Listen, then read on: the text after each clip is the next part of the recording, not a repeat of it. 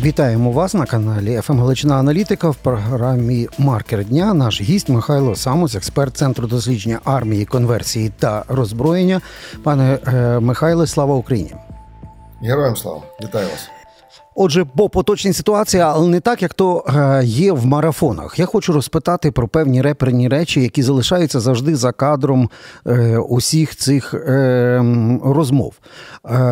Перше, це стосується ситуації на фронті загалом. Чи вже переламано пропагандистсько інформаційну лінію, коли на єдиному марафоні ура, ура!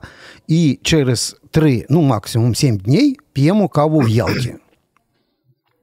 Я думаю, що е, в цілому переламано. Тобто, зараз противник перейшов е, в наступ на всіх напрямках, ну окрім лівобережжя Херсонської області і е, виступу, який ми маємо в районі Роботиного. На всіх інших напрямках, в тому числі і на Бахмутському напрямку, українські війська знаходяться в обороні.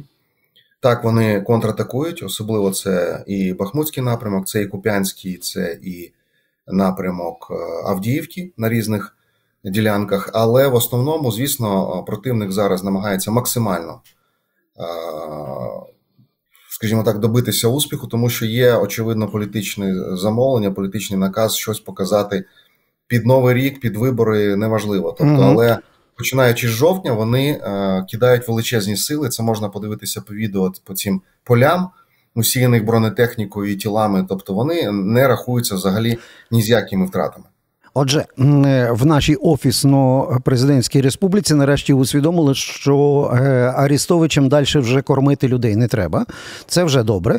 Друге, тепер на е, наскільки ем, реальним є спецоперація, зовнішня чи внутрішня, по розвалу ставки Верховного Головнокомандувача Генштабу і управління військами, оскільки не секрет, що за останні два тижні якась суцільно.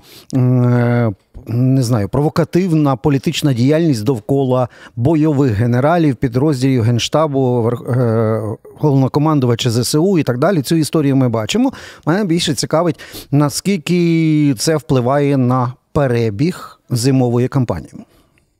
Я думаю, що не впливає поки що, оскільки все ж таки війська займаються своїми справами, і те, що відбувається там в комітеті парламенту слабко впливає безпосередньо на те, що відбувається на полі бою. Звісно, що всі ці рішення, вся ця атмосфера, вона рано чи пізно буде відображатися е, в військах, оскільки там ухвалюються рішення. Ну, наприклад, по забезпеченню військ, по тій же ситуації з мобілізацією, тобто реформа, чи буде реформа системи мобілізації від совкової до сучасної, яка якраз відповідає людиноорієнтованому підходу, не так як це робила радянська імперія в, е, в Україні, тобто не зважає, просто є план і він виконується. Тобто, і при цьому ще й е, гроші робляться на цьому е, непогані. Тобто створюєш систему страху, а на цій системі страху ти можеш робити гроші. Система мобілізації має бути абсолютно інша, але це, е, звісно, комплексне питання. І те, що насправді е, та ж безугла дискутує з залужним, в цьому немає ніякої проблеми. Це насправді е, свідчення демократії, тому що так прийнято в Сполучених Штатах, Великобританії. Але те, що це виноситься в Фейсбук, і те, що йдуть претензії, що чомусь депутату парламента не не відкрили цілком таємний план оборони чи стратегічний план оборони, я не знаю, що вона мала на увазі. Але суть в тому, що це не можна виносити в Фейсбук, бо це о, о, має абсолютно протилежний ефект. Дискусія між депутатами і представниками збройних сил Міноборони це нормально насправді, тому що в дискусії народжується правильне рішення але воно не не виноситься в Фейсбук. Власне, це, це ж ми ми, ми навіть з кіно можемо знати, що це завжди робиться на закритих засіданнях Сенату, заслуховування. Хай собі так. дискутують, так, коли є Пентагон, е, спецслужби, армія і е, політики. В нашому випадку це ну, е, як то кажуть, е, яка країна така Мар'яна, та? якщо перефразувати. Перефразувати е, прислів'я. Давайте по фронту подивимося. Тобто е, інтенсивність обстрілів зросла по всій лінії фронту, на деяких напрямках неймовірно. Чи це означає, що москалі налагодили виробництво, чи це означає, що поїзди з Піньяну від Кімчин і на такі прибули і доставлені до фронту? Так, я думаю, що це якраз той корейський транш, північно-корейський транш, пардон, який все ж таки готувався якраз під цю зимову операцію. Тобто є замовлення, наприклад, під вибори показати результат. Mm-hmm. Поїхав там, зустрівся Путін, потім Шойгу там був і так далі. Оці ці делегації. Тобто цей транш прийшов і вони використовують зараз ці. А наскільки його вистачить? Ну насправді залежить від інтенсивності. Якщо пам'ятаємо, в 2022 році Сєвєродонецьк і оця вся кампанія вони використовували 70 тисяч боєприпасів на день, тобто навіть мільйона надовго не вистачить. Якщо якщо брати останній час, там літньо осінню кампанію, вони використовували десь 7 тисяч боєприпасів на день. Зараз очевидно може зрости інтенсивність, але росіяни завжди діють таке враження, що вони діють, що в них все це безкінечно. Вони і людей кидають так, так, таке враження, що у них там я розумію, що нарожати можуть, але таке відношення до людського життя, ну. Для нас це незвично. І так само і бронетехніка. Стоп, це для нас незвично, але так, фактично так. Е, е, зараз є та ось така ситуація, з якої я, наприклад, не бачу виходу. А ви можете може якусь пропорцію складати е, рівняння і скажете нам, чим це має бути закінчуватися. Ходить про те, що для мобілізованих а московити ще й ухвалили по добровольцям їх прирівняли до учасників бойових дій. Є шалено великі виплати. Ці виплати в 4-5 разів е, більше, ніж середня зарплата на так званій Російській Федерації. Відповідно, ось цього люмпенського е, ресурсу в них неміряно. При плані 20 е, тисяч мобілізованих вони до 40 тисяч можуть щомісяця постачати на фронт. Далі звична для московитів тактика жуковського м'ясного штурма. Ну, фарш пішов. Е, фарш підвезли, фарш знову пішов. Ми так не можемо собі дозволити. В кінці кінців ми не, е, не маємо такого людського ресурсу і маємо іншу філософію. То в цьому рівнянні. В кількість може перейти в якість, тобто вони можуть тими м'ясними штурмами такі проламати нашу лінію оборони. Ну, якщо почитати там російські пабліки, вони це пояснюють так, що це насправді теорія дуже древня, скажімо так, там і французи так воювали колись там в 18 столітті, і німці. Тобто у них вони там приводять якісь цитати, що там німець, там німецький генерал казав, що от перша хвиля вмирає на 100%, друга хвиля там на 60%, а третя вже і займе позиції. От вони, в принципі, якщо подивитись, вони такі воюють. Перша хвиля повністю знищується, потім друга десь там наполовину, а третя вже десь і проходить.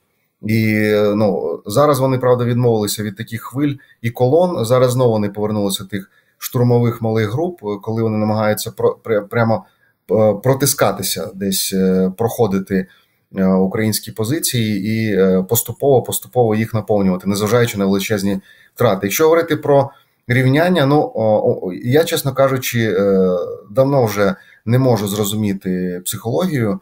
Е, московську, тому що московицьку, тому що я пам'ятаю, коли у нас е, одна з дискусій була, і ми е, ну, з директором Валентином Бадраком обговорювали, а, а коли, от який там може бути рубіж для росіян. Коли ми зможемо переламати ситуацію, він сказав: якщо ми б'ємо 50 тисяч росіян, це однозначно призведе до того, що вони зупиняться і почнуться у них там внутрішні заворушення. Ну, вибачте, вже навіть не по інформації нашого генерального штабу, а навіть по там і британська розвідка, і американська підтверджують ну близько 300 тисяч, якщо казати поранені і вбиті. Це величезні втрати. Це втрати, яких в 20 столітті я не знаю. Ну це хіба що Друга світова війна. Я я беру саме Європу, я не кажу там про інші конфлікти, але в Європі ну не було таких втрат.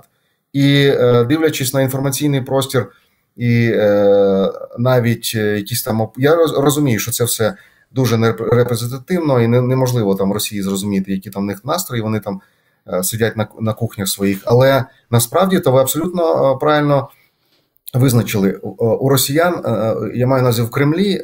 На жаль, є багато грошей. Вони торгують нафтою і газом. Вони заробляють сотні мільярдів доларів на місяць. Ну, ну ну реально там величезні гроші. От що що вони... гроші ніколи не закінчаться з точки зору купити да. собі. фарш. А якщо в тебе є гроші, ти можеш платити у цьому люмпену, і він буде йти е, вмирати. І це насправді це величезна проблема. Коли ми говоримо про санкції, то це і є зараз е, можливо найбільшим козирем росіян, тобто що вони знайшли шлях, як обходити санкції, заробляти гроші. Відповідно, провод... вести цю війну. Тобто, якщо ти такі гроші, якщо ти сотні мільярдів доларів в кармані, ну звісно, ти можеш вести цю війну. Так, тоді має бути якась е, високотехнологічне рішення, бо це єдине спасіння, так в як е, війною технології подолати ось ці фарш м'ясні штурми. Бо гроші в них не кінчаться. Е, завжди чесні індуси будуть робити вигляд, що вони перепродають європейську нафту, а не російську. Бабла буде неміряно виробляти прості е, зрозумілі речі, снаряди, міни, гранати, е, набої.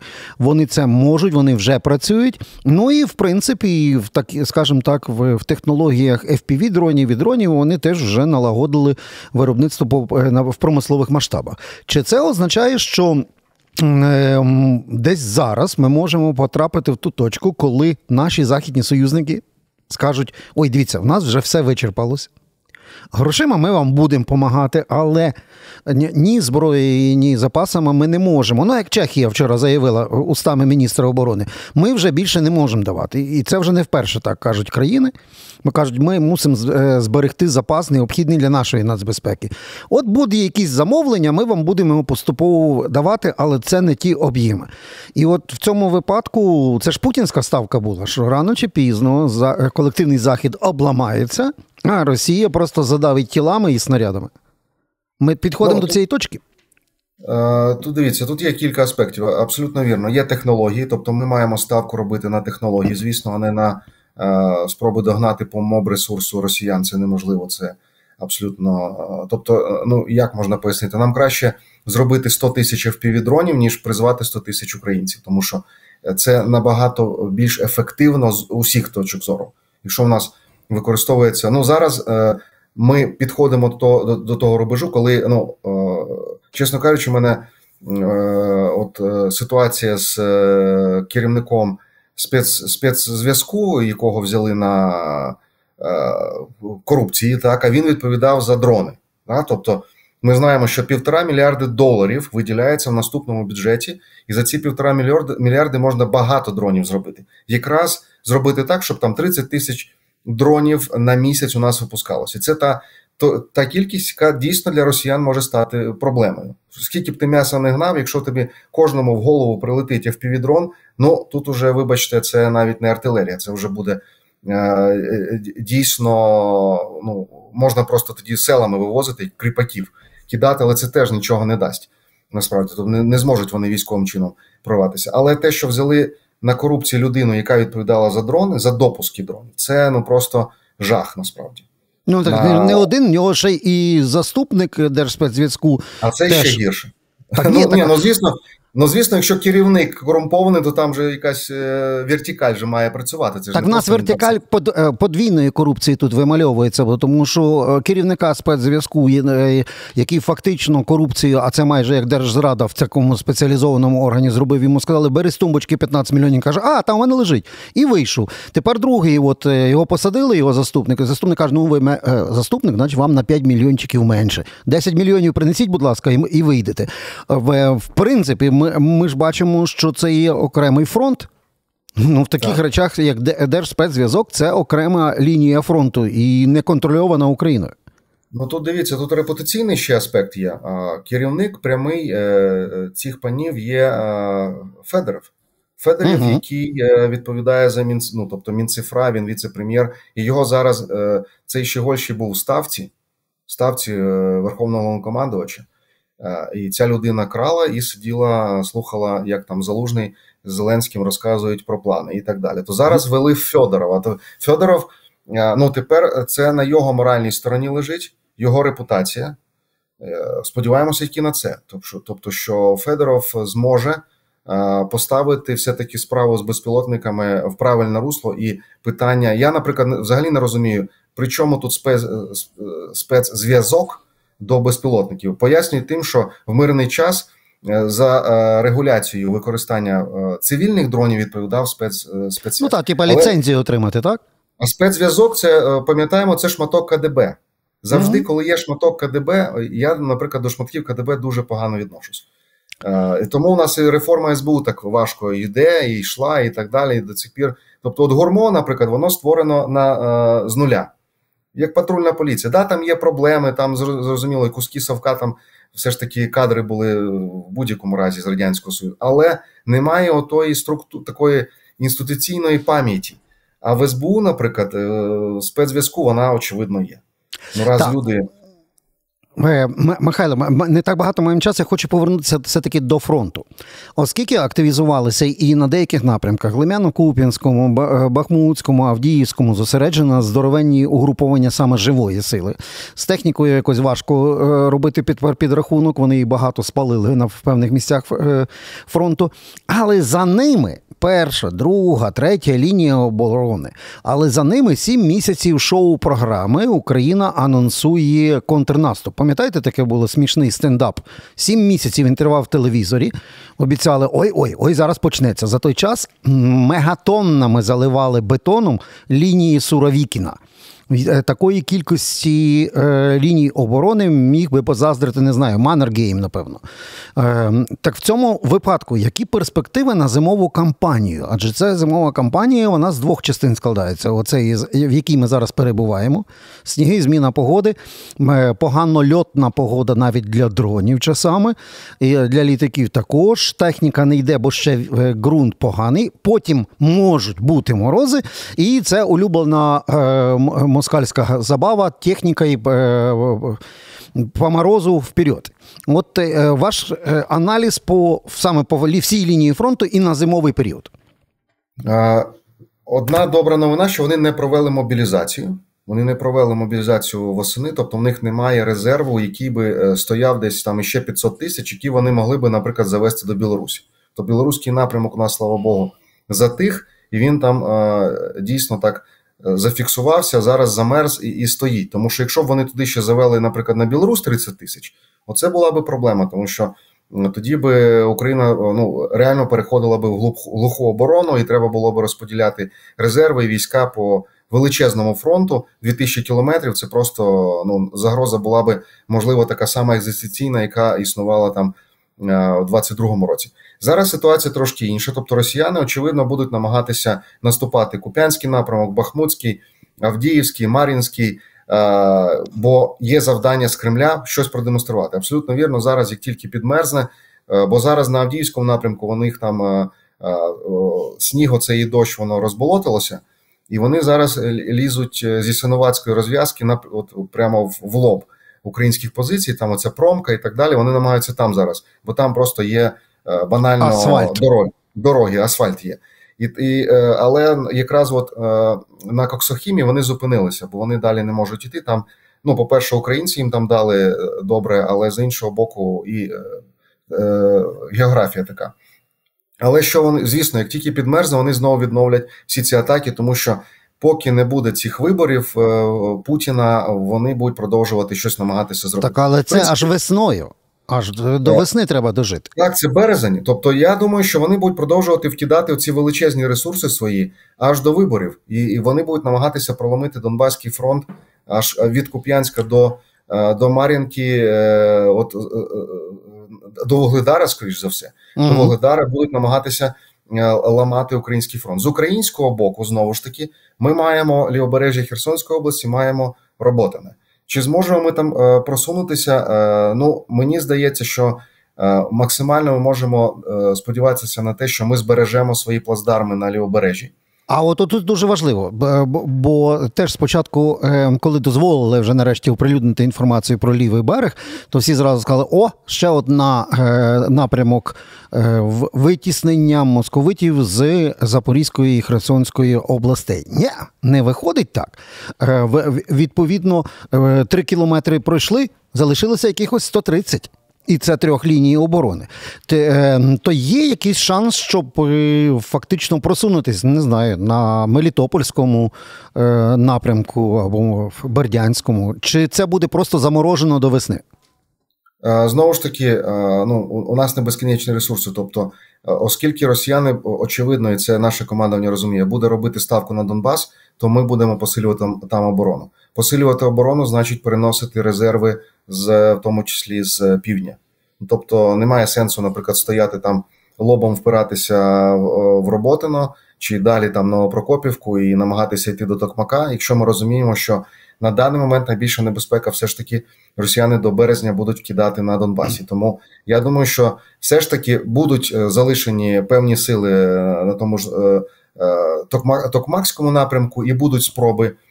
Діяти, тому що у росіян теж я казав, що вони не провели мобілізацію. У них теж проблеми з резервами. Якщо вони будуть так само палити їх на Донбасі, то їм рано чи пізно треба буде забирати їх із Херсонської області і з Запорізької. Mm-hmm. Тому тут знову ж таки гра оця шахова резервами, вона буде продовжуватися. Єдине, що я ж кажу, для нас насправді от моя гіпотеза найбільш важливо все таки лівобережжя Херсонської області. Якщо нам там вдасться після того, як у нас прибудуть F-16, F-16 важливі чому? Росіяни нас продовжують не бити зможуть кабами. та літаками, каби, каби не зможуть скидати. Так. Так, так. Ну, мусимо фіналізувати. Остання хвилинка просто.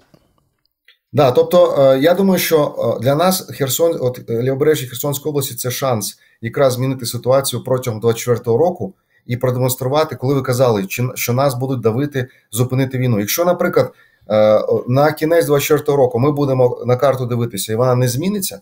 Ну тобто, грубо кажучи, ми взяли навіть Токмак, але зупинилися, а росіяни взяли Авдіївку і зупинилися, то Трамп, я думаю, буде тиснути на нас. Якщо mm-hmm. ж ми візьмемо лівобережжя Херсонської області і дійдемо до Криму, навіть Токмак не візьмемо. Оце буде шанс для України переконати навіть Трампа. Ось такі дві візії від Михайла Самуся, якому ми хочемо подякувати. Михайло Самусь, експерт центру дослідження армії, конверсії і роззброєння у маркері подій. Підписуйтесь на ФМ Галичина Аналітика, будете знати більше і бачити далі. До нових зустрічей, пане Михайло. Дякую, до зустрічі. Дякую.